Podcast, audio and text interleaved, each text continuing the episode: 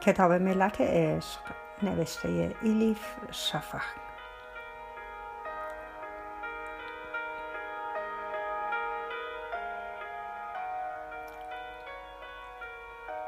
ترجمه ارسلان فسیحی. چاپسیوم. انتشارات ققنوس. خانش توسط هوریه کوکلانی.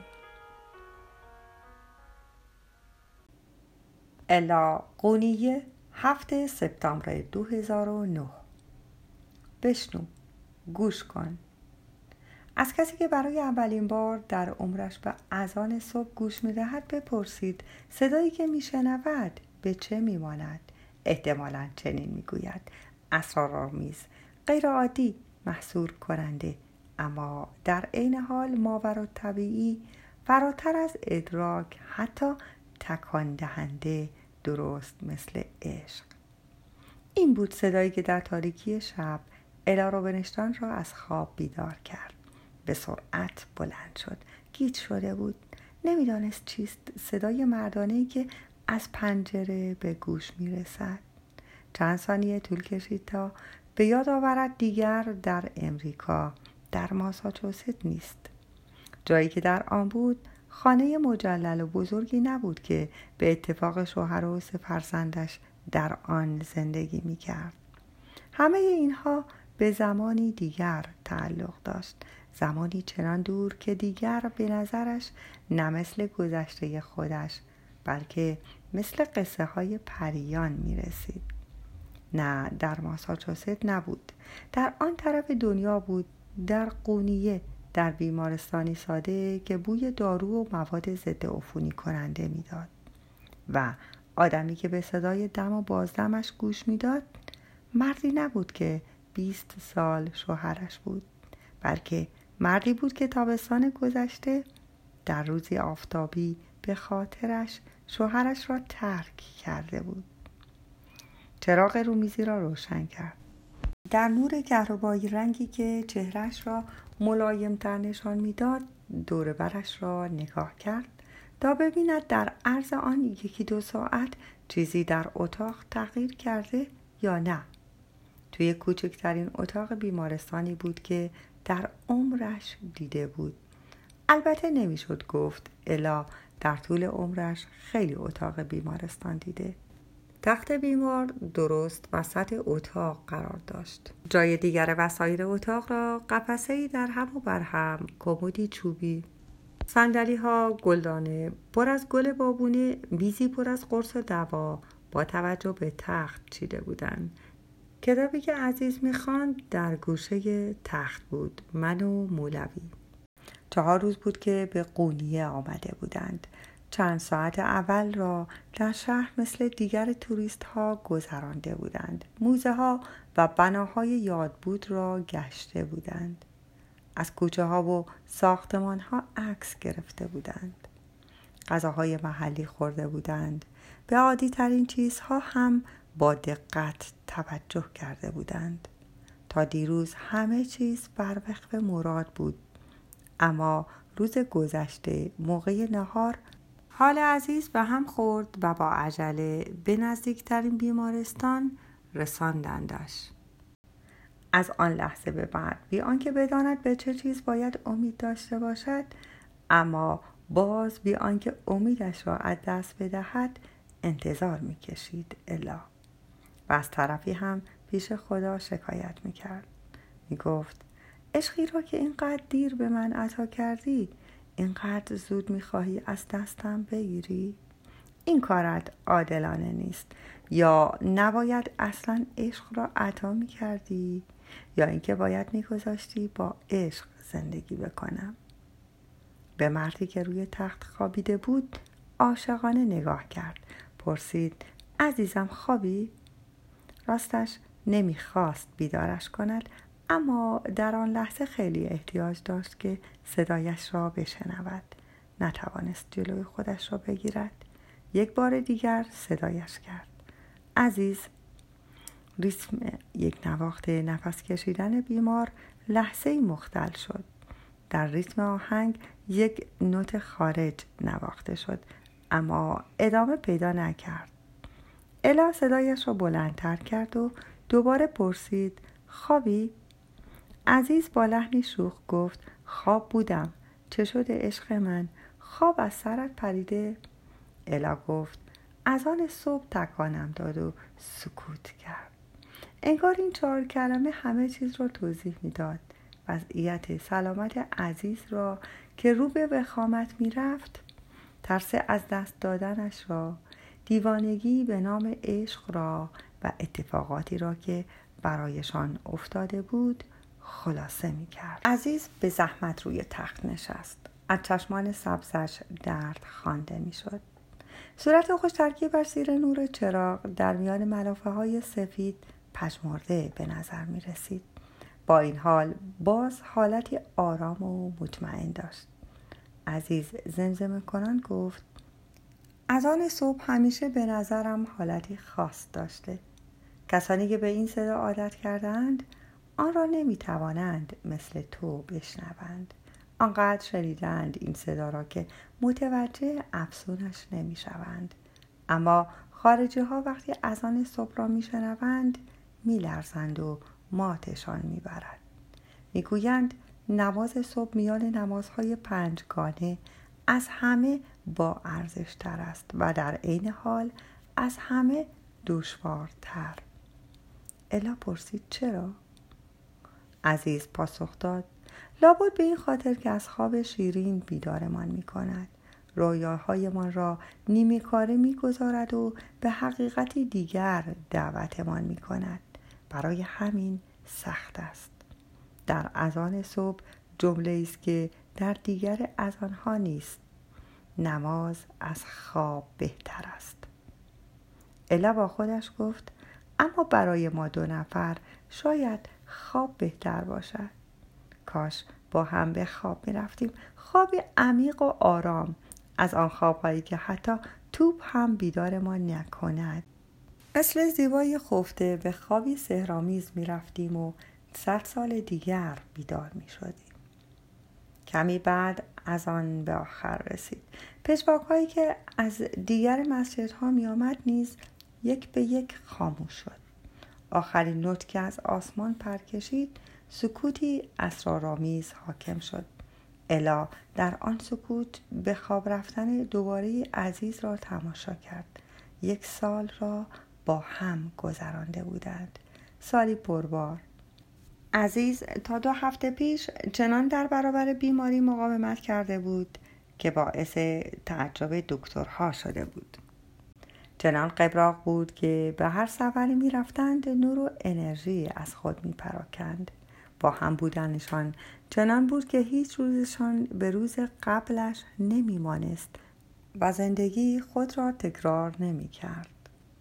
الا راضی بود از به هم خوردن روال عادی زندگیش چه زیبا بود یکی را با عشق و آگاهی و سپاس دوست داشتن الا قبلا معتقد بود باید مدت زمانی بگذرد تا آدمها همدیگر را بشناسند. اما الان فکر می‌کرد مفهوم زمان انواع گوناگونی دارد. یعنی سعی می‌کنیم با یک کلمه چند چیز را توضیح بدهیم. زمان. توضیح اول. روند یک نواخت و مکانیکی عادتهای خسته کننده کارهای کسالت آور و در جا زدن دائمی است. زمان. در توضیح دوم جریانی است پر از اسرار و شگفتی ها افت و ها سریع و در عین حال سرگیجه آور. زمان در توضیح سوم زمان مطلق خداست. زمان یک و زمان دو با سرعت یکسانی جریان ندارند. زمان سه اما همه چیز را در بر می‌گیرد و زمانهای دیگر را هم میبلعد و هم میزاید. الا خم شد و پیشانی عزیز را آرام بوسید. این تن که در یک سال گذشته دیوانوار دوستش داشت در نظرش چیزی بیش از تنی مردانه بود. انگار نوعی معبد بود. به همین سبب اینکه عزیز در پیش چشمانش روز به روز بیشتر آب می‌شد در وجود الا نه آرزوی دور شدن پدید آورده بود و نه حس ترحم. عزیز چشمه ای بود که هر قدر بیشتر از آن می آشامید تشنه تر می شد. پس اگر زنی عاشق روح مردی شود وجود نزار و بیمارش را نیز می تواند دوست داشته باشد. اگر این را به زبان می آورد کسی پیدا می شد که درکش کند؟ سرم از شیشه بالای بیمار تپ تپ می چکید و به بدن ضعیف بیمار قطره قطره زندگی می فرستاد. اما الا می دانست که عزیز برای مردن به قونیه آمده. هیچ شیشه سرومی هیچ دستگاه تنفسی نمی توانست این واقعیت را تغییر دهد. چشمهایش پر از اشک شد. حالا که به خودش قول داده بود گریه نکند. بیشتر نتوانست آنجا بماند. از اتاق بیرون آمد. از راهروهای سفید رنگ که روح انسان را سیاه می کرد گذشت. از لای درهای نیمه باز به دیگر مریض ها نگاه کرد. این همه آدم پیر و جوان زن و مرد یکی چاق یکی با گونه های فرو رفته یکی خندان یکی گریان. بعضی ها برگشتند و با علاقه به این زن آمریکایی کنجکاو نگاه کردند که از لای در سرش را تو آورده بود. بعضی اهمیتی ندادند از بس درد داشتند. پنج دقیقه بعد الا کنار حوزی رسید که در باغچه کوچک اما زیبای بیمارستان قرار داشت. درست وسط حوز یک مجسمه فرشته گذاشته بودند. کف حوز هم سکه هایی برق می زدند که کسی نمی‌دانست پنهانترین آرزوهای چند انسان را می دانند. الا جیبهایش را گشت تا سکه پیدا کند اما بیهوده جز یادداشتهایش و خورده بیسکویت چیزی پیدا نکرد. کمی آن طرفتر چند سنگریزه صاف و براق توجهش را جلب کرد.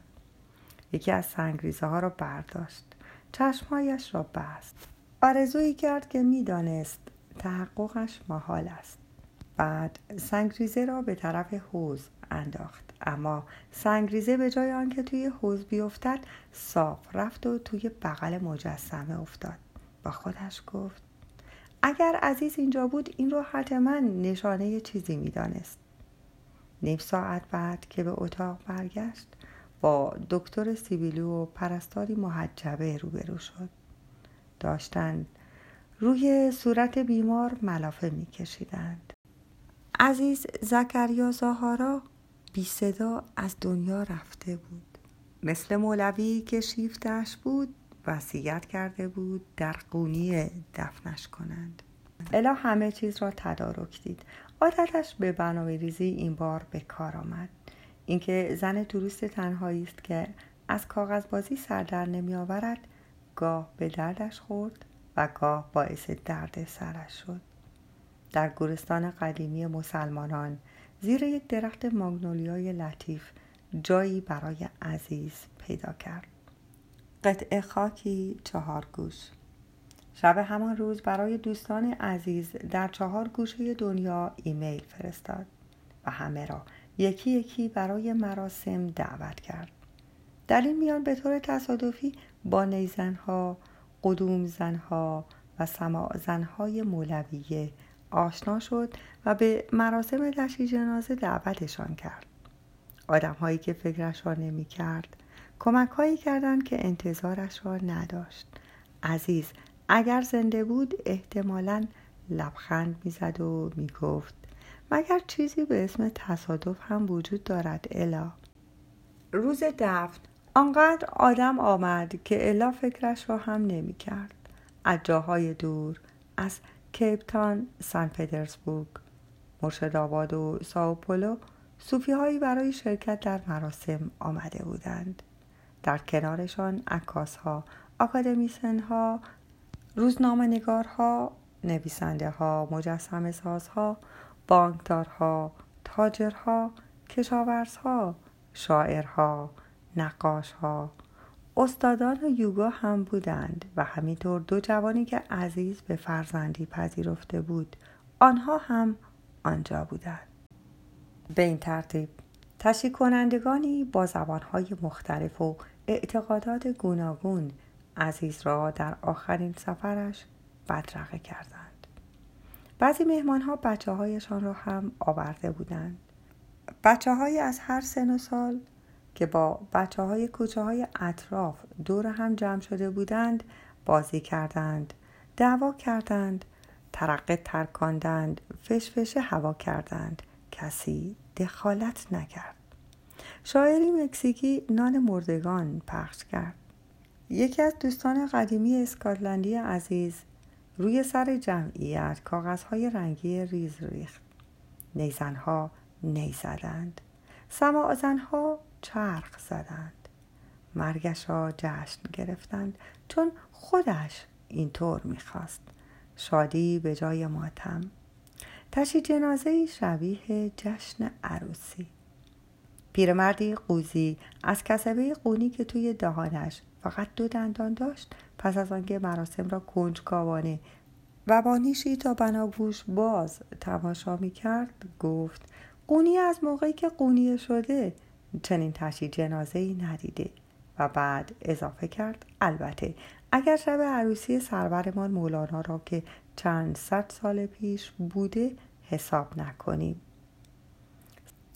سه روز پس از تشی جنازه که همه مهمان ها رفتند الا که تک و تنها مانده بود تصمیم گرفت بار دیگر شهر را بگردد. خانواده هایی را که کالسکه بچه هایشان را حول می‌دادند و از کنارش میگذشتند. مغازه های پارچه و ادویه فروشی. دست فروش هایی را که با سماجت می‌خواستند چیزی به او بفروشند. همه را مثل فیلم سینمایی تماشا کرد. آنها هم به این زن آمریکایی قد بلند که درست از میانشان میگذشت و چشمانش از فرط گریه پف کرده بود کنجکاوانه نگاه می‌کردند الا آنجا غریبه بود اما در آن لحظه حالت روحیش چنان بود که همه جا غریبه به حساب می آمد. پس از برگشتن به هتل چمدانهایش را بست کتش را درآورد و پلیور کشمیر صورتی رنگی را به تنگ کرد با خودش گفت برای زنی که سعی می کند نیرومندتر از آنچه هست به نظر برسد زیادی خوشگل و زنان است. اما برایش مهم نبود. قبول کرده بود هرچه بود بود. بعد به آمریکا به دختر بزرگش تلفن کرد. از بچه هایش فقط جانت هنوز با او حرف می‌زد. اولی و ایوی یک سال بود با مادرشان قهر بودند. جانت هیجان زده پرسید مامان چطوری؟ الا غمگین و شرمنده لبخند زد. دخترش که زمانی عشقش را تحقیر کرده بود برایش درباره بیهودگی عشق نطق قرایی کرده بود با ازدواجش با مردی که دوست داشت داشت مخالفت کرده بود. امروز تنها انسانی بود که حمایتش می‌کرد. زیر لب گفت عزیز مرد. از تلفن صدای خشخش آمد. صدای جانت قطع و وصل شد. گفت آه مادر خیلی ناراحت شدم. تسلیت می‌گویم. مدتی سکوت کردند. نمی‌دانستند چه بگویند. سکوت را جانت شکست. گفت حالا دیگر به خانه برمیگردی؟ راستی. الا در آن لحظه واقعا باید چه می‌کرد؟ کارهای طلاق بدجوری گره خورده بود. به نظر می رسید دیوید هر کاری از دستش بر بیاید می کند تا جدایی سخت تر شود. نامه بلند بالا و خشن نوشته و در آن به الا گفته بود حسرت پنج سنت را هم به دلت می‌گذارم. شوهرش عصبانی بود و دو قلوهایش قهر کرده بودند. اگر برگردد کارها بهتر نمی شود به علاوه نه پول داشت نه کار. اما خوب می توانست همه جا به راحتی انگلیسی تدریس کند. در مجله ها مطلب بنویسد یا اینکه کسی چه می‌داند. روزی در یکی از مؤسسات انتشاراتی ویراستار شود. حتی رمان خودش را بنویسد. چشمهایش را بست. پیش از این هیچگاه اینطور تنها نمانده بود. اما عجیب بود که خودش را تنها حس نمی کرد. گفت جانت دختر عزیزم دلم برایت تنگ شده. دلم برای اولی و ایوی هم تنگ شده. رفتنم هیچ ربطی به شما نداشت. محبتم نسبت به شما اصلا کم نشده. جانت با پختگی گفت می‌دانم. الا از دخترش پرسید برای دیدنم میآیید؟ جانت گفت البته که میآیم. میآیی مادر فکر دوقلوها را هم نکن میگذرد. مهم است که تو خوب باشی. الان چه کار می‌خواهی بکنی؟ مطمئنی که نمی‌خواهی برگردی؟ الا پاسخ داد. فکر کنم به آمستردام بروم. آنجا آپارتمان های زیر شیروانی نقلی و قشنگی وجود دارد. می توانم یکیشان را اجاره کنم. اما باید تمرین دوچرخه سواری هم بکنم. خندید. هیچ برنامه ای ندارم جانت. نمی‌دانم فردا چه می شود پس فردا. پنج سال بعد چه می شود تنها چیزی که می‌دانم این است که زندگی را از نو شروع کردم خب این هم یکی از قاعده است مگر نه؟ جانت پرسید کدام قاعده ها را ما در می‌گویی؟ درباره چه حرف می‌زنی؟ الا به پنجره نزدیک شد. به سایه روشنهای آبی رنگی که آسمان را فرا گرفته بود نگاه کرد. ابرهایی سفید و ظریف مانند تور آرام آرام در آسمان میچرخیدند. با خلع در میآمیختند و آب می‌شدند. درست مثل سماع زنها. شمرده شمرده گفت قاعده چهلم. عمری که بی عشق بگذرد بیهوده گذشته. نپرس که آیا باید در پی عشق الهی باشیم یا عشق مجازی؟ عشق زمینی یا عشق آسمانی یا عشق جسمانی؟ از تفاوتها تفاوت میزاید. حالان که به هیچ متمم و صفتی نیاز ندارد. عشق. خود به تنهایی دنیایی است. عشق. یا درست در میانش هستی در آتشش یا در بیرونش هستی در حسرتش.